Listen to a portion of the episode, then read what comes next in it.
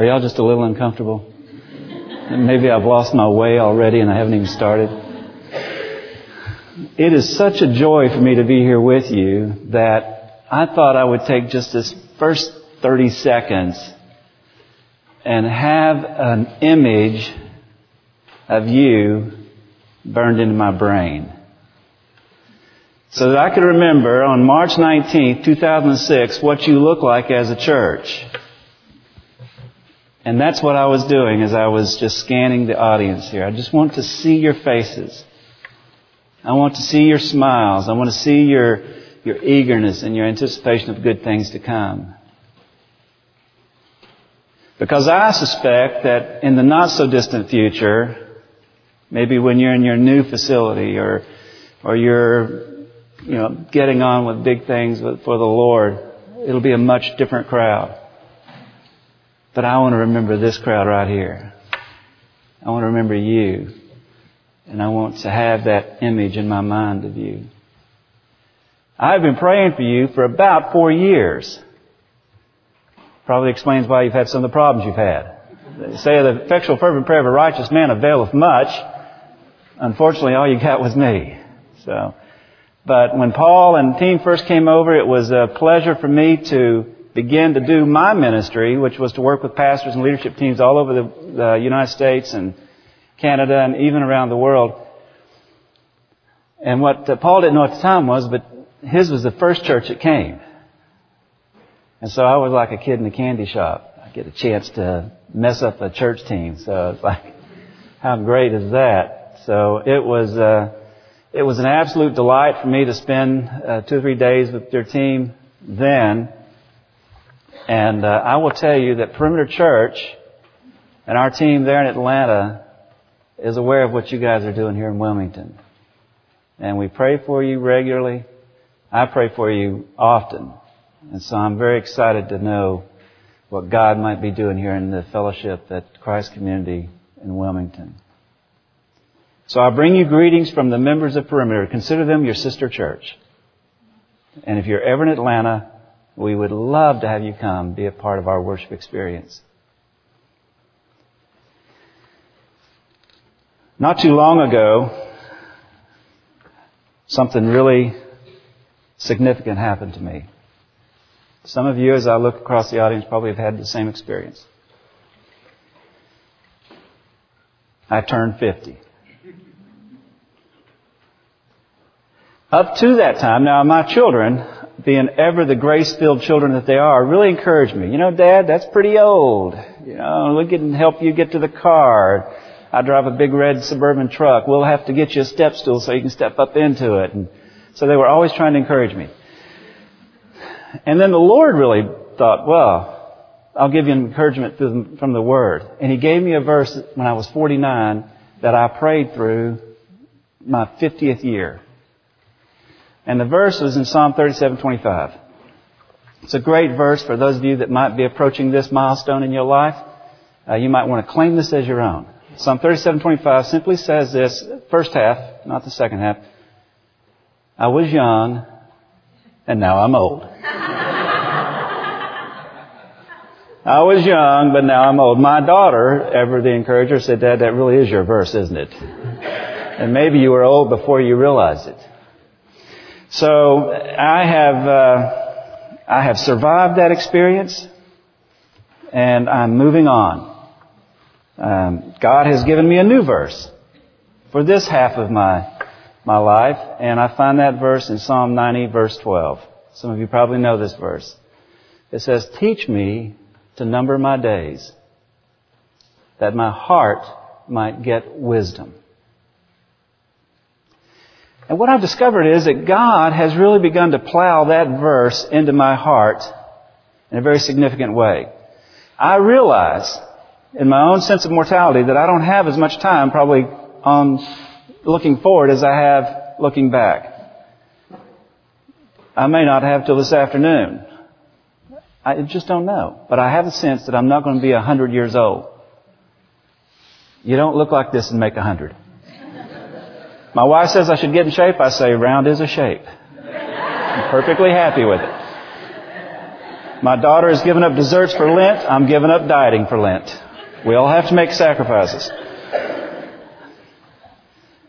There's a saying that says that wisdom comes with age. But sometimes age arrives alone.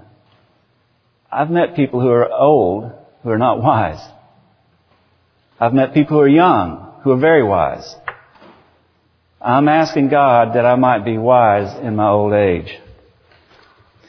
I'm asking God to show me how I might measure my days and number my days in such a way that I might see more fruit in my life from this time forward than I ever saw from this time back.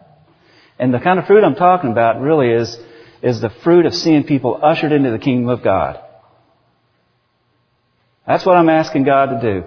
Would you let me be a part of the harvest? Would you let me be a, a laborer in the fields? Would you give me the joy of seeing people come into a life transforming encounter with the kingdom of God? More than I've ever seen in my past life. So that's what I'm asking God for at this time in my life. I'm asking Him to give me that fruit. I am begging Him to give me that fruit. I'm asking Him that daily. It is a prayer I wake up every morning and ask God, would you let me see some fruit today for the kingdom? I work for our church. I'm on staff. I wasn't always in the ministry uh, field of work. I was uh, an executive with GE. I was an executive with a Canadian communications company. What I've discovered in the in the church world is that I'm around Christians all the time. And it's very, well, there's some people on staff I'm not really sure about, but, you know, I keep telling them I'm praying for them, and I'm, they're on my target list, but in all honesty, the truth the matter is they're all Christians. I work with pastors, I work with leadership teams, I work with fellow staff people at our church, I work with members in our own church, and so I don't really have the opportunity to be around as many non-Christians as I once did when I was in the corporate world. So my natural opportunities have diminished and my contact with uh, unchurched people has diminished. So I had to begin to think, what kind of a strategy can I engage in that's going to give me an opportunity to have contact with unchurched people?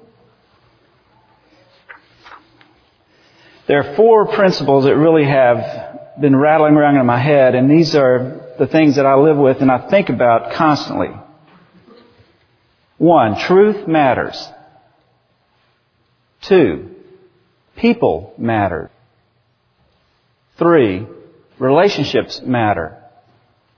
And four, this one is profound. If you're taking notes. Lunch matters. Lunch matters. Over the Christmas holiday, uh, our campus outreach ministry at our church uh, combined with John Piper's church, uh, their campus outreach ministry, and we had a big conference in Atlanta and Randy, our senior pastor, our lead teacher at Perimeter, was the, was the main speaker. And I was at this conference for the entire time. And we had a speaker there whose name was Joe Ehrmann. Have any of you ever heard of Joe Ehrmann? Joe's a coach up in Baltimore in a high school football system. And uh, he is the subject of a book called Season of Life by Jeffrey Marx. It's a great book. I'd encourage you to read that. He was given a presentation on the topic of compassion.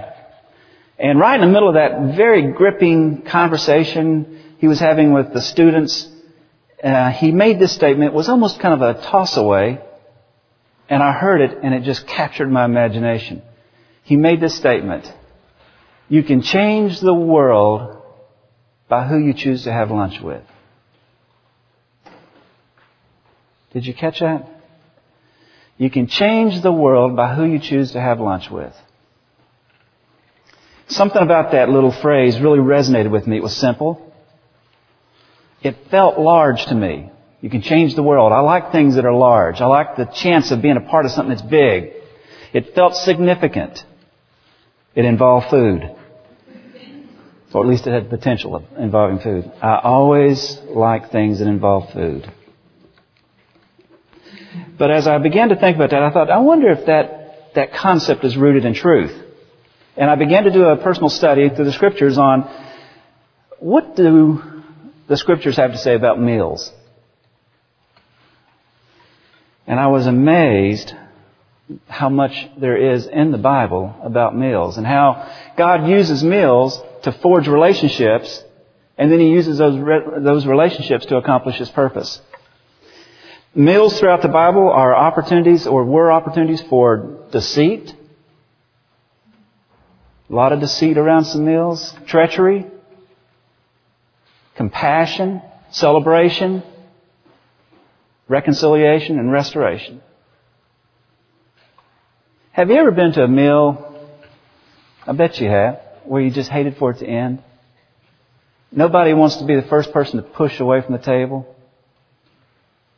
A meal has the power to not only nourish our physical body, but I think when it's combined with good fellowship around the table, it can be something that nourishes our soul. I think there's a reason why the, the scriptures have so much to say about meals. Let me give you a quick survey.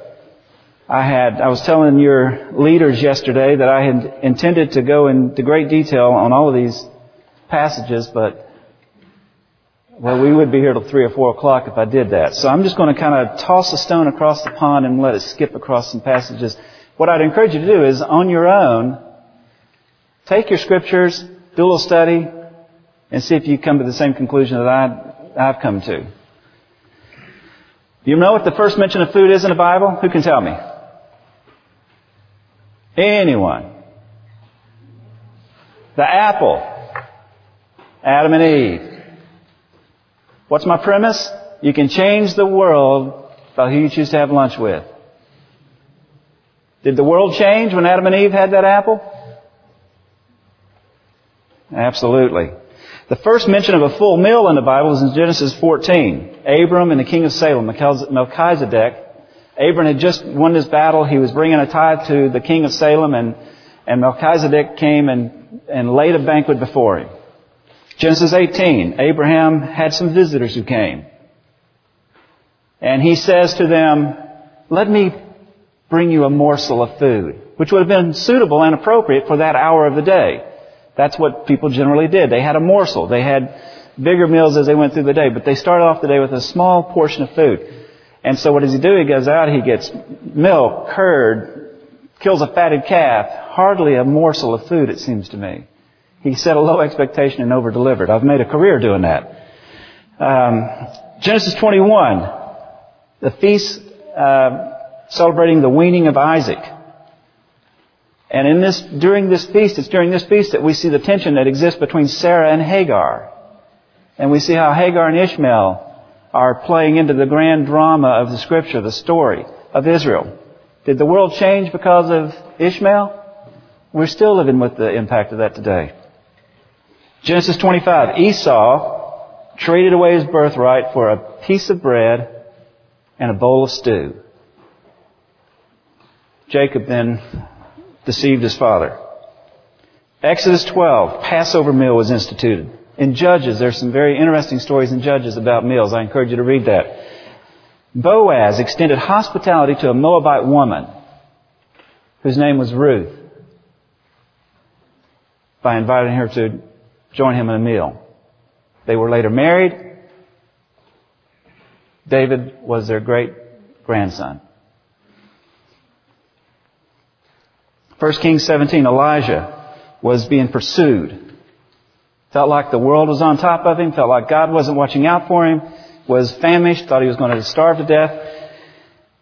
And God comes to him and said, I'll feed you by the ravens. The ravens will bring you food. The ravens were unclean.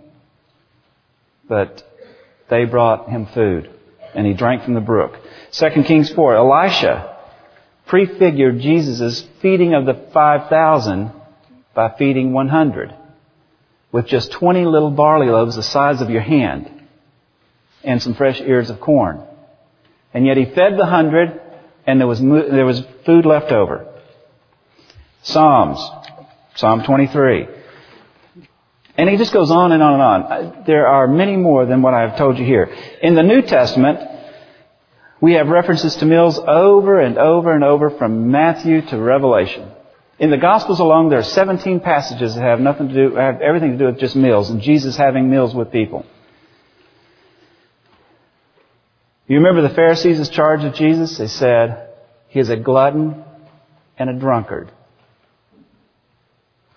Just because he was always going to these feasts. He was always having these feasts with people. He was always hanging around with sinners.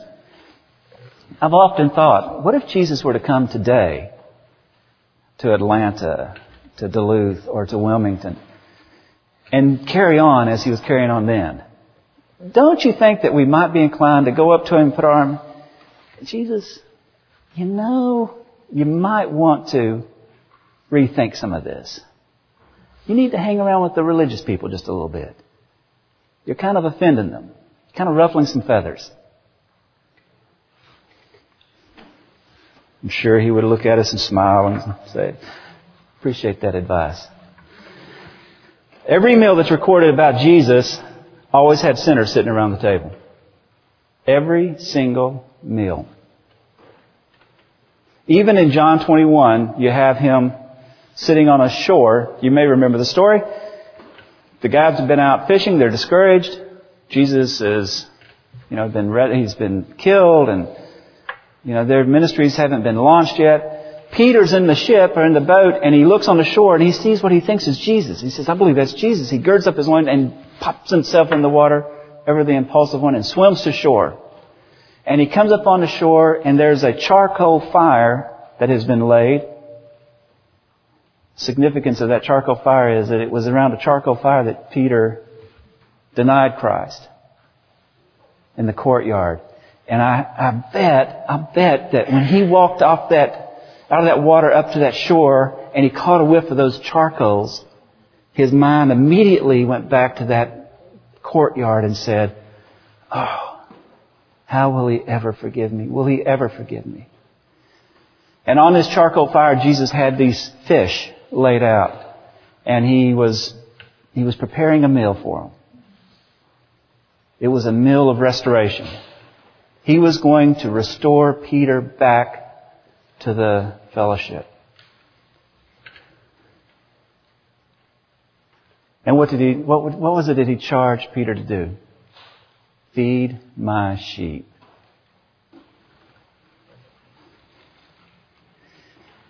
You can change the world by who you choose to have lunch with. I'm looking at some of you right now and I know you don't believe that. I can tell. You, you give me those pretty Sunday morning faces, but I can see that you're not buying it. But I'm telling you, you can change the world by who you have lunch with. As humans, we're wired for relationship. That's the way we're built. You remember what it, Jesus, or excuse me, what God said when He was in he created Adam and he said, It is not good for man to be alone. I will make for him a helper. From the very beginning, we've, we've been wired for relationship.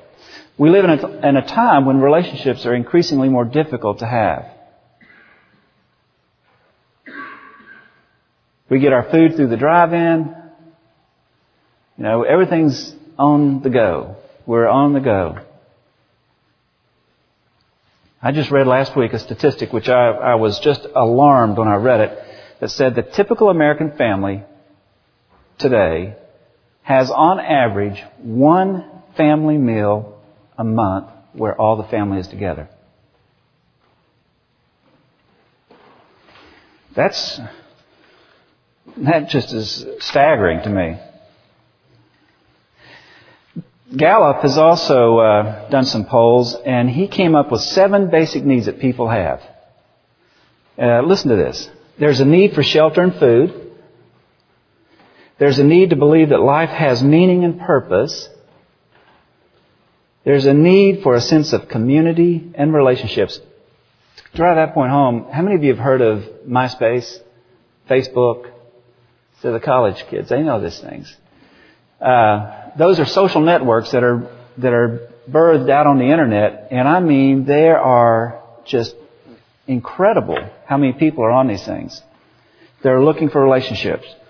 There's a need for respect and appreciation. There's a need to be listened to and to be heard. There's a need to help them grow in their faith. These are people have identified these things.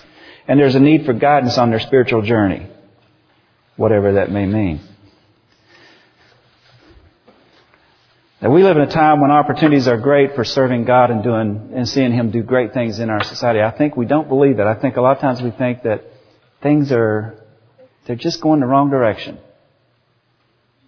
But the truth is, I believe that this is a great opportunity for us as Christians to make a stand for Christ and see the gospel be sent through our society.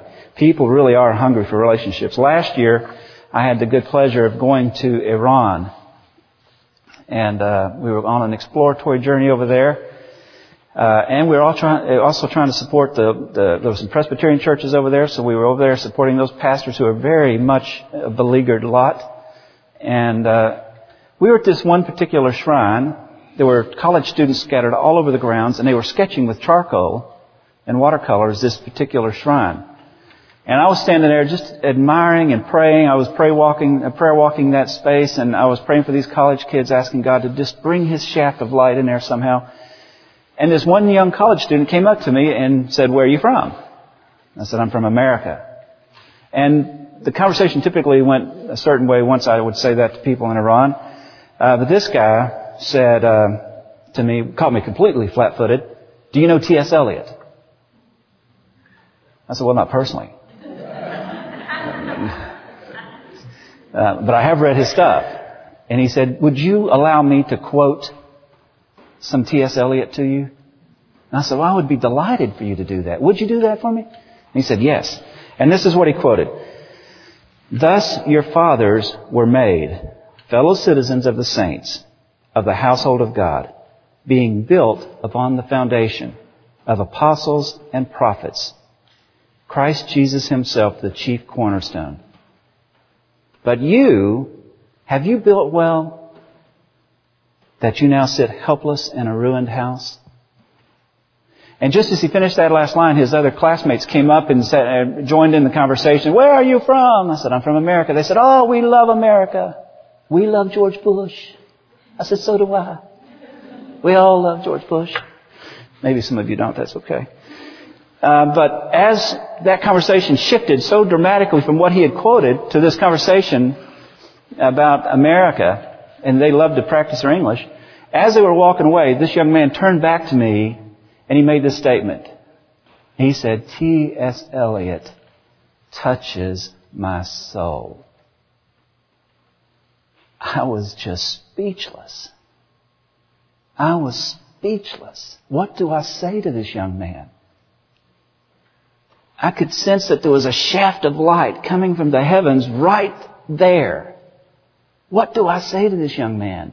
And before I could say anything, his, his companions grabbed him and dragged him off and off they went. I'm telling you, the world needs what we have. Howard Hendricks says you can influence from afar, but you gotta be close to impact. That speaks to the concept of relationship. Maybe you don't think God could use you like that.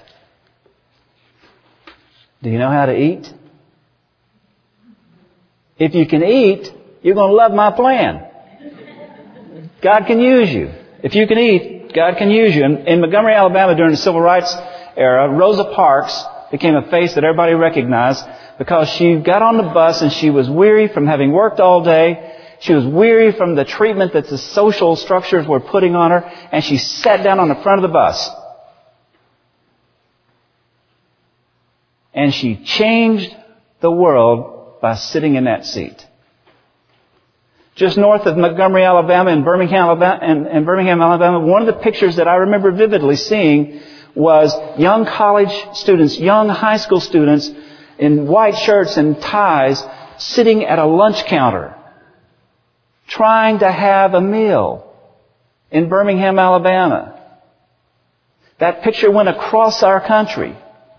I would suggest to you that that changed the world. You can change the world by who you choose to have lunch with. Luke chapter 5 is where we uh, are supposed to be. We're now there. If you like outlines, I've put an outline on this passage, and it's just four points. I'll give you the points now so you can write them down. And they are this. First, we see that Jesus calls Matthew. It's kind of interesting. I think at this point, uh, Matthew may already have been a Christian. He may have already accepted Christ. He may have already been a follower of Christ.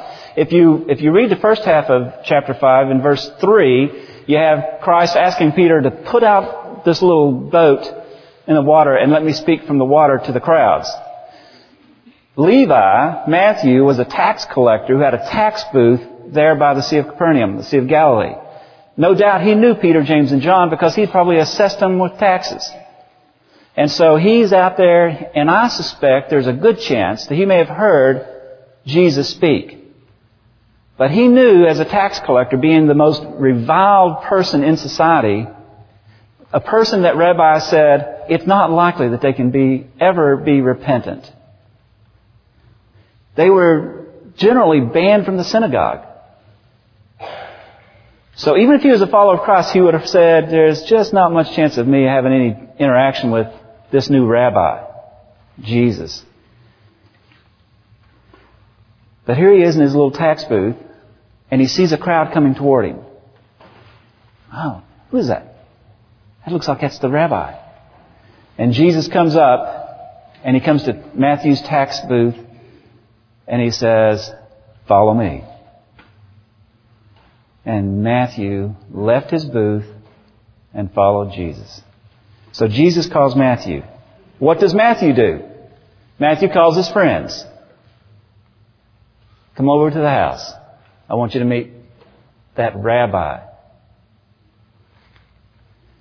And then, a little bit further in the passage, the Pharisees call the disciples. They're a little ticked off about what's going on here. And then finally it closes, that passage closes with Jesus calls sinners to repentance.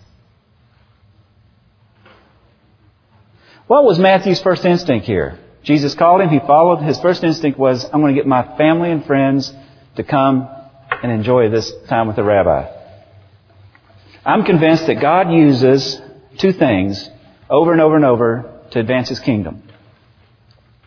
His Word, exposure to His Word, and exposure to His people. It's a two-barbed hook that I believe God uses in the lives of the unchurched. His Word and His people. That's us.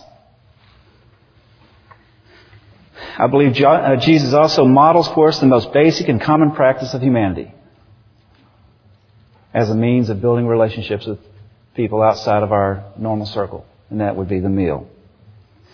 Do you guys want to impact the city of Wilmington? You can do it. In fact, the city of Wilmington wants you to do it. They told me. I talked to some city fathers. They said, we want Christ Community to really be an impact in our community. So they want you to do it. You can change the world by who you choose to have lunch with.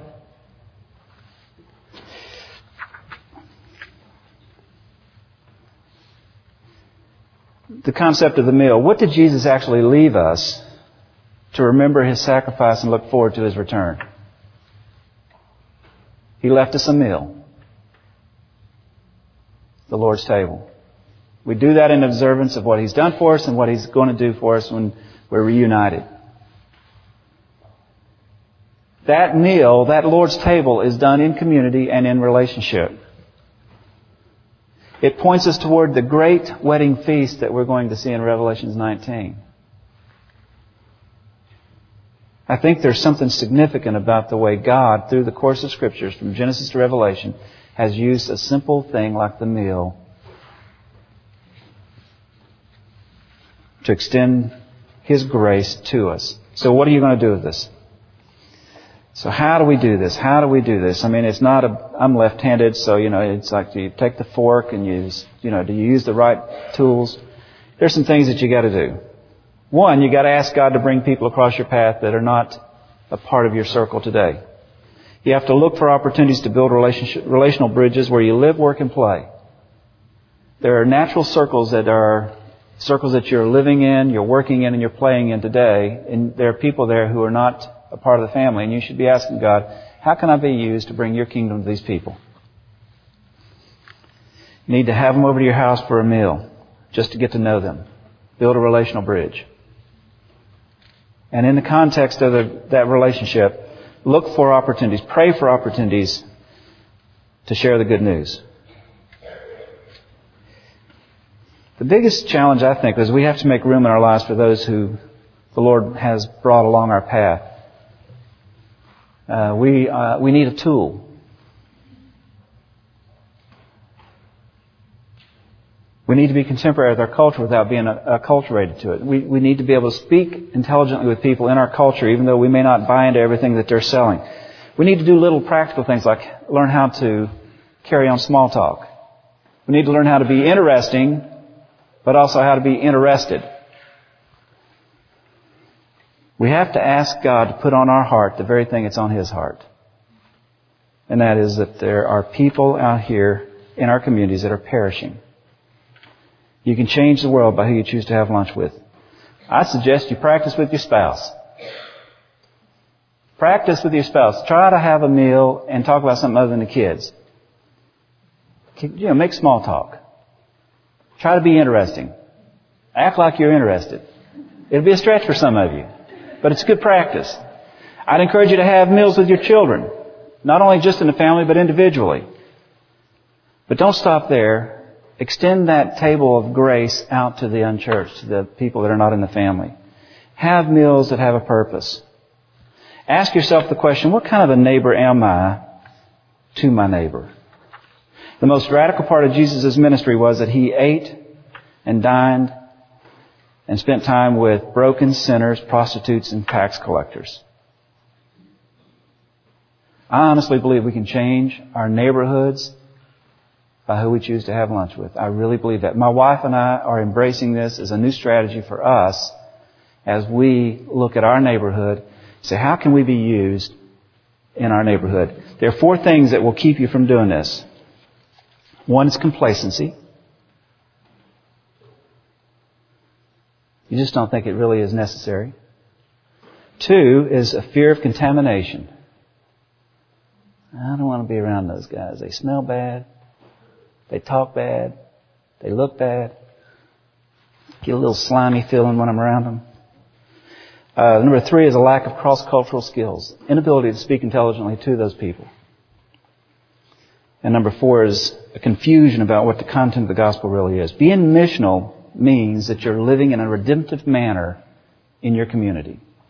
That's all I'm really asking you to consider. Randy, our pastor, has this. He says this much along with what Paul said when we were looking at the confession this morning. says um, he, he, has this little thing. He says uh, God allows bad things to happen to us so that good things might happen in us, and eternal things could happen through us. I, that, I would change that just a little bit for our purposes here this morning and say that God allows life, both good and bad, to happen to us so that good things can happen in us and eternal things can happen through us. I ask you this question. Do you have on your heart what is on God's heart? Do you have a love for people that are in your community who don't know Him? Would you ask God to give you that? If, if you look in Luke chapter 12 verse 20, there's a story about the rich, rich young fool who's, uh, who's building more barns. And then you have in Matthew 25, 21, the manager of the talents. And on the one end, God says to this rich young man, He says, you fool, this day your soul is required. And to the manager of the talents, He says, well done, thou good and faithful servant. And if we said those are the two ends of the continuum, where do we find ourselves dropping on that continuum? Are we on the you fool side or are we on well done, thou good and faithful servant? I would just encourage you to let you think about having on your heart what's on God's heart. Psalm 90:12, teach me to number my days that my heart might get wisdom. I'm asking God for more fruit today and tomorrow than I've ever had before. Could I challenge you with just this last thought? Would you say to the Lord that you would not eat alone? that you would prayerfully consider giving your meal times to the expansion of the kingdom? It's a small thing. Maybe two lunches a week with a coworker. Maybe having a neighbor over to the house for a cup of coffee. Would you consider doing that? You can change the world by who you choose to have lunch with. Well, let's pray. Father, I am so grateful for this uh, expression of your fellowship here in Wilmington.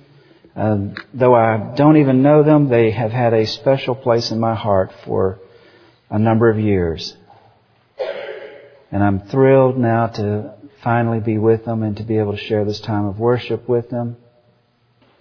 Lord, I pray that uh, our time here this morning has been beneficial. If there's been anything that I've said that was wrong, improper, inappropriate, would you please blot it from their hearts and minds?